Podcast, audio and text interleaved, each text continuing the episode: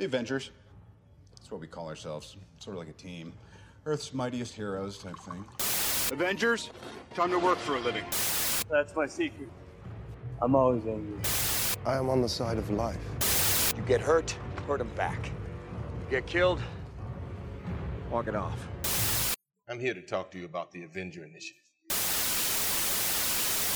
I'm your host, Andrew, and I'm here to talk to you about the Avengers.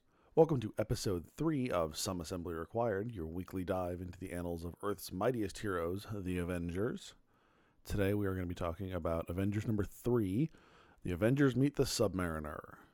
This issue was originally released in January of 1964. It was written by Stan Lee, with pencils by Jack Kirby, ink by Paul Reinman, and letters by Sam Rosen.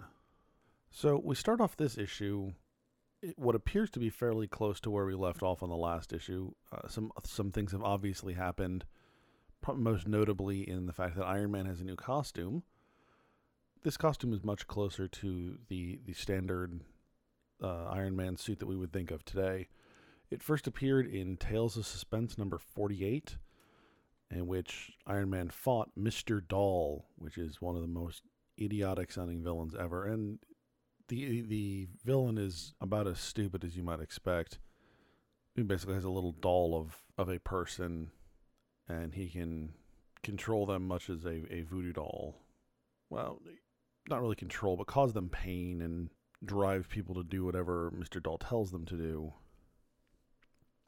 So Iron Man ends up creating himself a new suit because his old suit was so heavy and bulky that he couldn't fight back even despite the pain. So the new suit he could defeated Mr. Doll. So the Avengers are sitting around at Avengers Mansion and they are arguing over what to do about the fact that Hulk has left the team and they don't know where he is. So Iron Man decides that he will use a Tony Stark invention to transport his image and, and sound to various other teams or various other superheroes and try and enlist their help. Now, I've let this slide for the last couple of issues, but I think it's time we had a quick talk about transistors because at this point, Iron Man is basically claiming everything is transistor powered. So, transistors are actually a really important modern technological advance. Effectively, they, they have allowed us to, to have our modern electronics driven society. Smartphones, computers, none of that would exist without the transistor. So while I do have a degree in engineering, I am not the most electrically savvy individual. So this is going to be kind of a basic explanation. But effectively, a transistor is an electrical switch that has no moving parts. And basically, you use an applied voltage to allow current to pass from one pole to another. So it's actually got like three poles on it one that applies a positive or negative voltage that allows the flow of electrons from one pole to the other. Now, they also have an, a secondary application, which is transistors can be used in amp- amplifiers. Our modern guitar amps use transistors, what they're called what are called solid state amplifiers, as opposed to a tube amplifier like you would see back in like the 1970s. So I understand why why Stan and, and Jack got real into transistors because in the 1960s transistors were miniaturizing everything, uh, tra- you know, transistor radios and things like that and making a whole new portable form of electronics, which was, you know, pretty groundbreaking at the time. But to say that things are transistor powered is really a misnomer. They're, they can be transistor controlled or con- transistor amplified, but not really powered. Transistors don't actually store charge, they don't store power.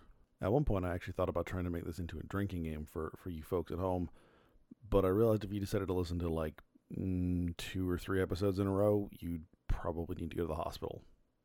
So, really, for your sake and my uh, my legal fees, I decided against that. But if you feel like it while you're reading the books at home, anytime there's stupid science, take a drink.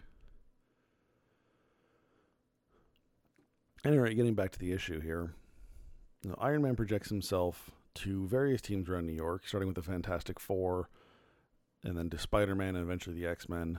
And all the all the teams are too busy to help the Avengers. Although we do get to see a very dapper looking thing getting ready for a date. Reed Richards wearing a really stupid helmet. And Professor X is a dick even in a different book. So eventually, Iron Man returns his image back to Avengers Mansion, and the Avengers decide that since we can't find Hulk, we'll go ahead and, and break up our meeting for the time being, and we'll keep an eye out and see what we can figure out.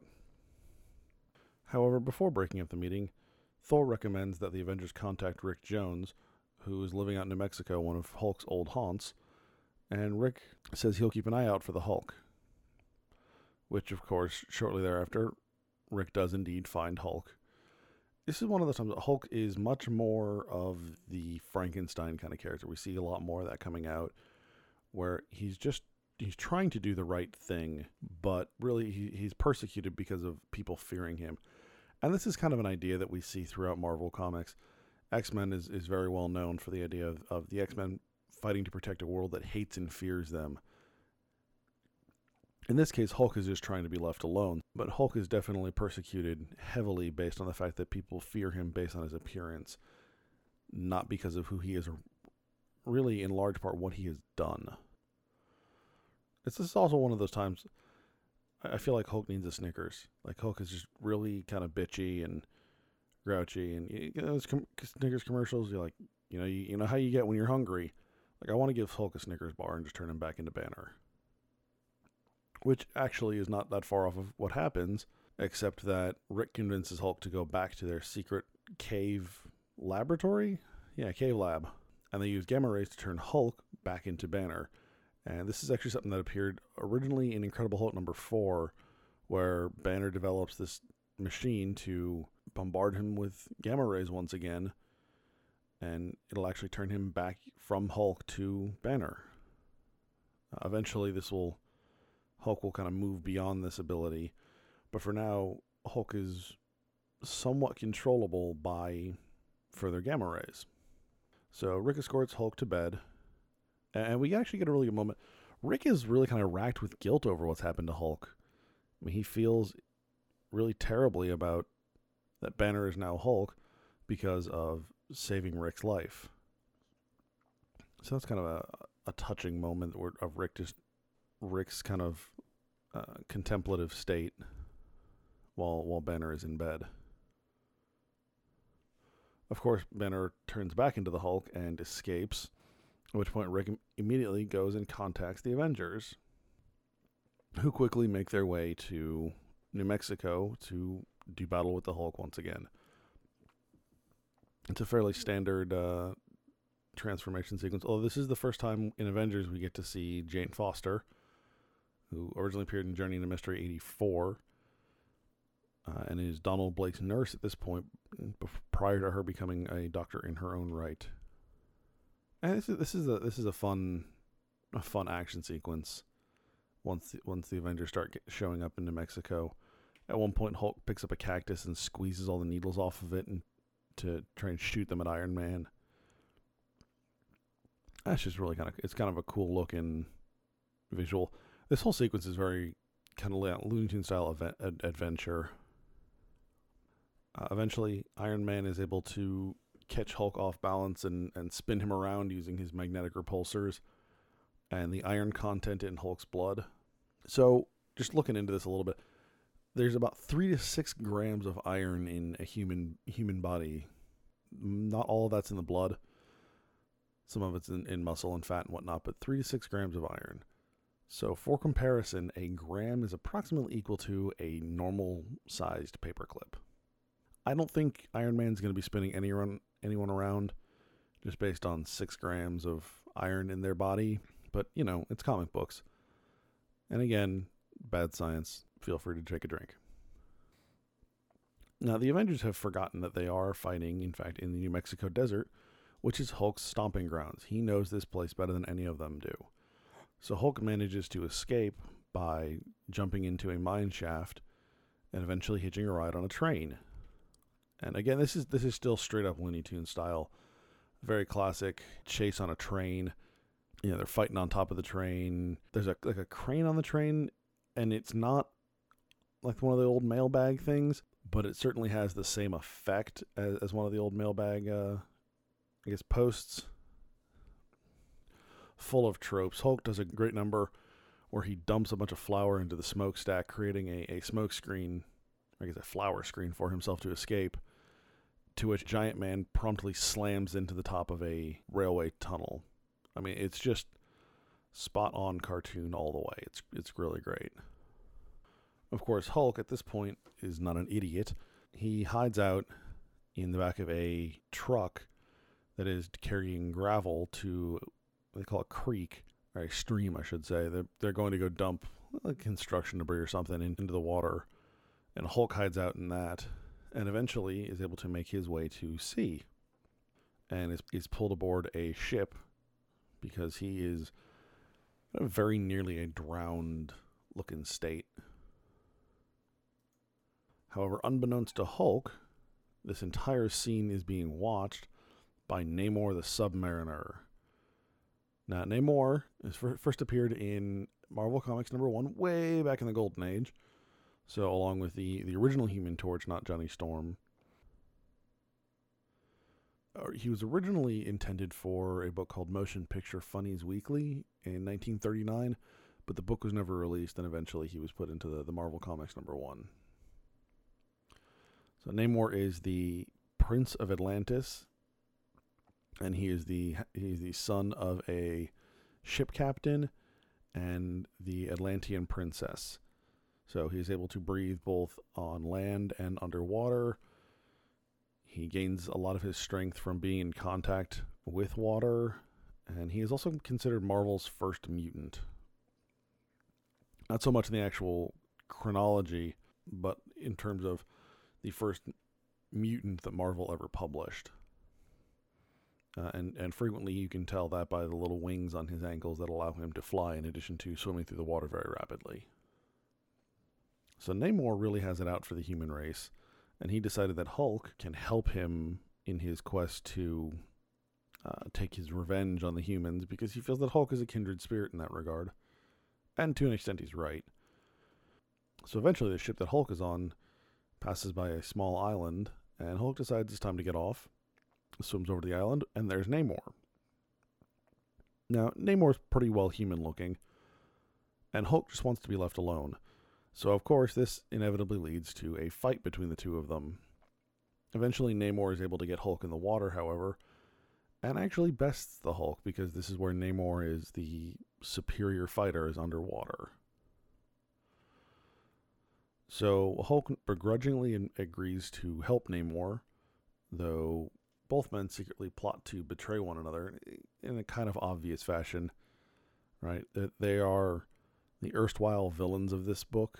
It's almost you know inevitable that they will attempt to betray one another to gain the upper hand and be the be the, the victor over everyone. So Namor and Hulk set sail for Gibraltar, which uh, Namor believes is going to be a great spot for them to fight because Hulk can be on land, Namor can be in the water. And there's a, there's a panel of, of Gibraltar in this book. And at first I was like, that there's no way in hell that that's what Gibraltar looks like. So I actually went and looked up some pictures of Gibraltar, and sure as shit, that's actually what it kind of looks like. You get the little town kind of down in front, and then the giant rock behind it. I was kind of impressed by the fact that it was it's a fairly accurate depiction and comic books are not necessarily known for accurate depictions, especially at this time in this time period. Right? They kind of just tend to make things up. Of course, so in order to begin their vengeance against the human race, Namor and Hulk must take out the Avengers. So they issue a challenge to the Avengers to do battle. Uh, Thor gives a great little motivational speech. Then this time there can be no pulling of punches. No mercy asked for or given. Yes, by Asgard, this time we will fight to the finish. That's pretty good. I mean, I would like Thor to make, you know, give me motivational speeches. You know, I don't want to get up in the morning, Thor motivational speech. I don't really feel like going to the gym, Thor motivational speech. Like this this could be a thing. It should be a thing, really. So the Avengers quickly make their way to Gibraltar via a jet-powered bathyscaphe, which is more than a little ridiculous, but I love it. And of course, the Submariner and Hulk are waiting for them with some some vintage World War II artillery. So we're already twice we've talked about bad science here. This time, however, Iron Man uses his magnetic repulsors to reverse uh, the course of an incoming howitzer shell. I mean, that may not be perfect, but certainly a magnetic repulsor could change the direction or stop or affect the flight pattern of a of an artillery shell. So, congratulations, Marvel. That one's not bad science. It actually follows here shortly. Iron Man is taken out by an emery pellet that Namor just so happens to have. It's kind of weird that Namor is very prepared on how to take out Iron Man and has kind of no plan for anyone else. And Iron Man and Namor don't exactly have a, a, a, a lot of history with one another. So it's just kind of weird that Namor is that prepared for Iron Man, but like not Thor, not the real heavy hitter of the of the group. Yeah, and and, and again, you know, this is this is a second time that Marvel Science isn't isn't terrible, and that emery dust is basically an industrial abrasive powder, mostly formed from aluminum oxide. So they actually have stuff called emery paper that's very similar to sandpaper, and like I say, it's an abrasive.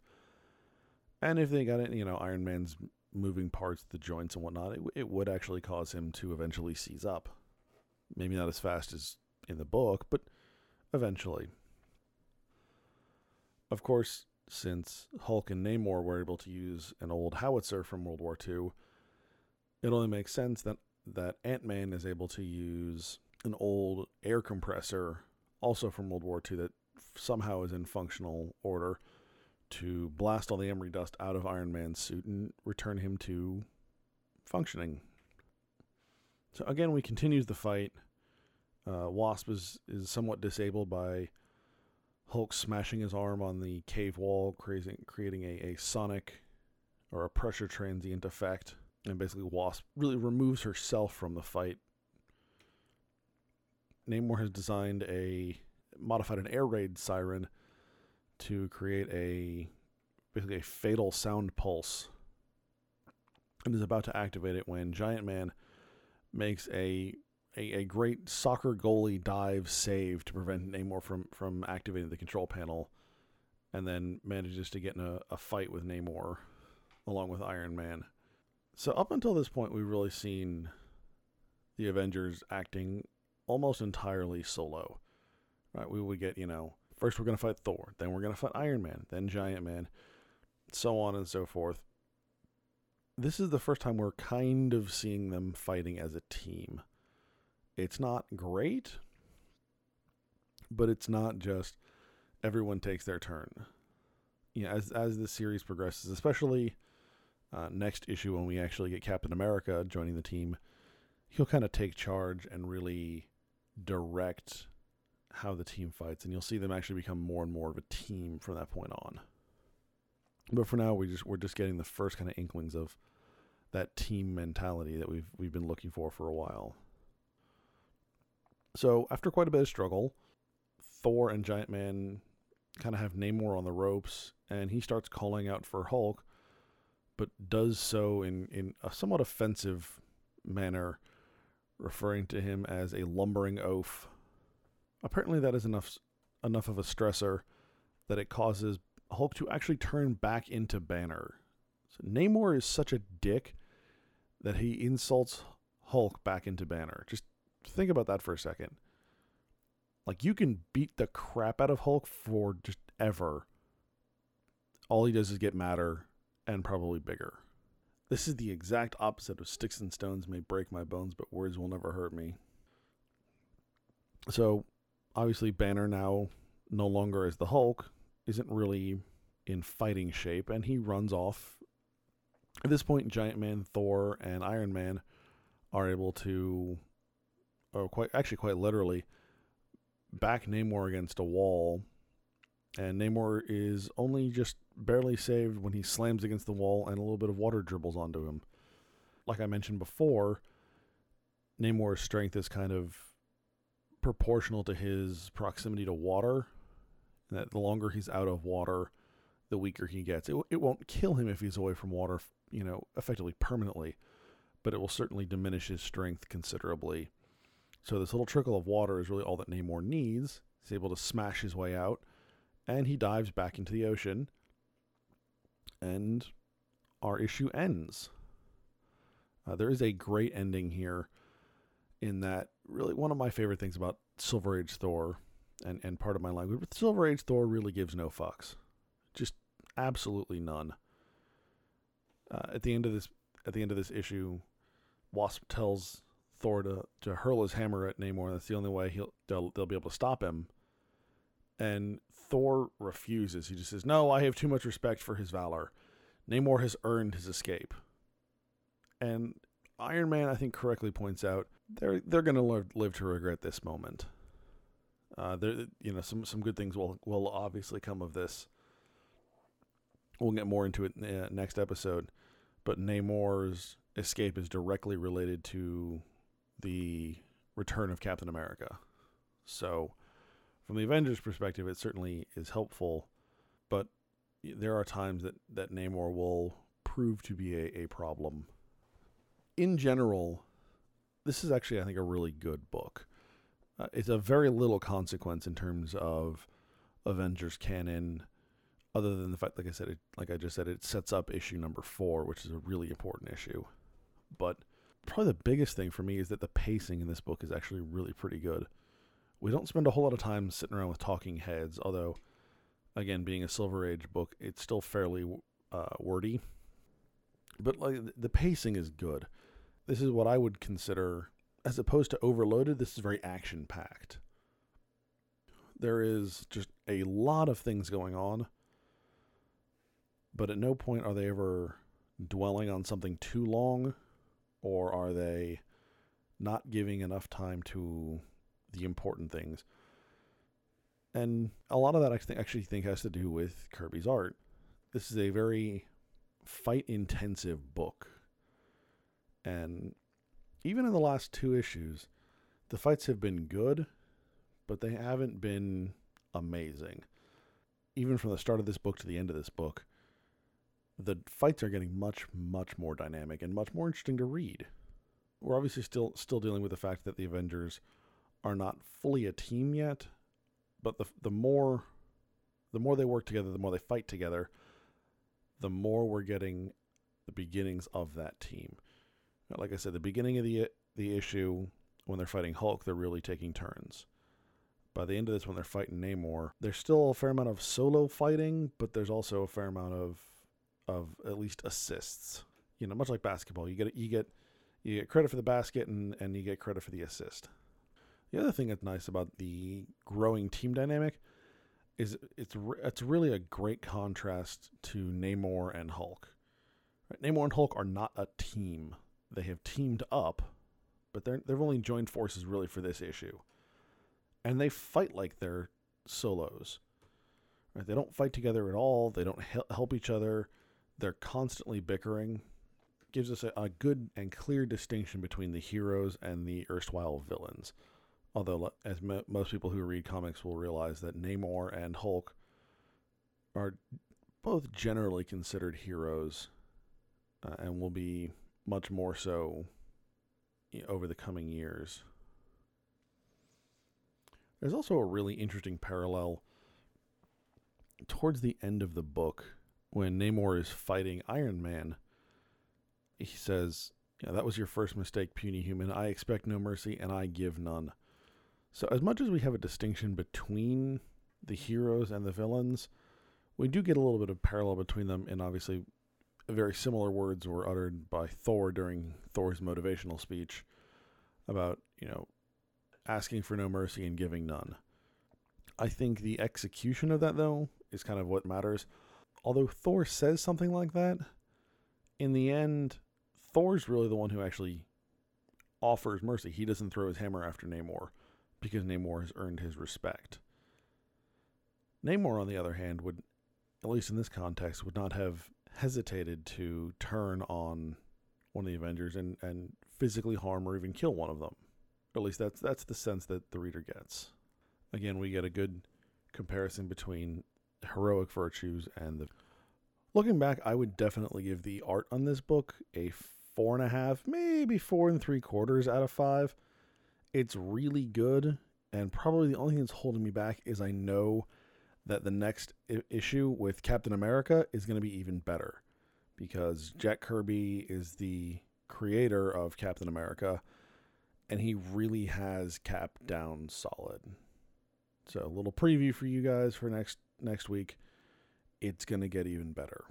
As for the story, it's well written. It moves along the I would say it's not any kind of essential. It's not super important. So let's call it a 4. It's, it's solid writing for the Silver Age, but it's somewhat inconsequential. Remember, you can find us at AvengersAssembly.com. You can find us on Facebook, on Twitter, and on Instagram. And you can find this podcast on iTunes, SoundCloud, and YouTube.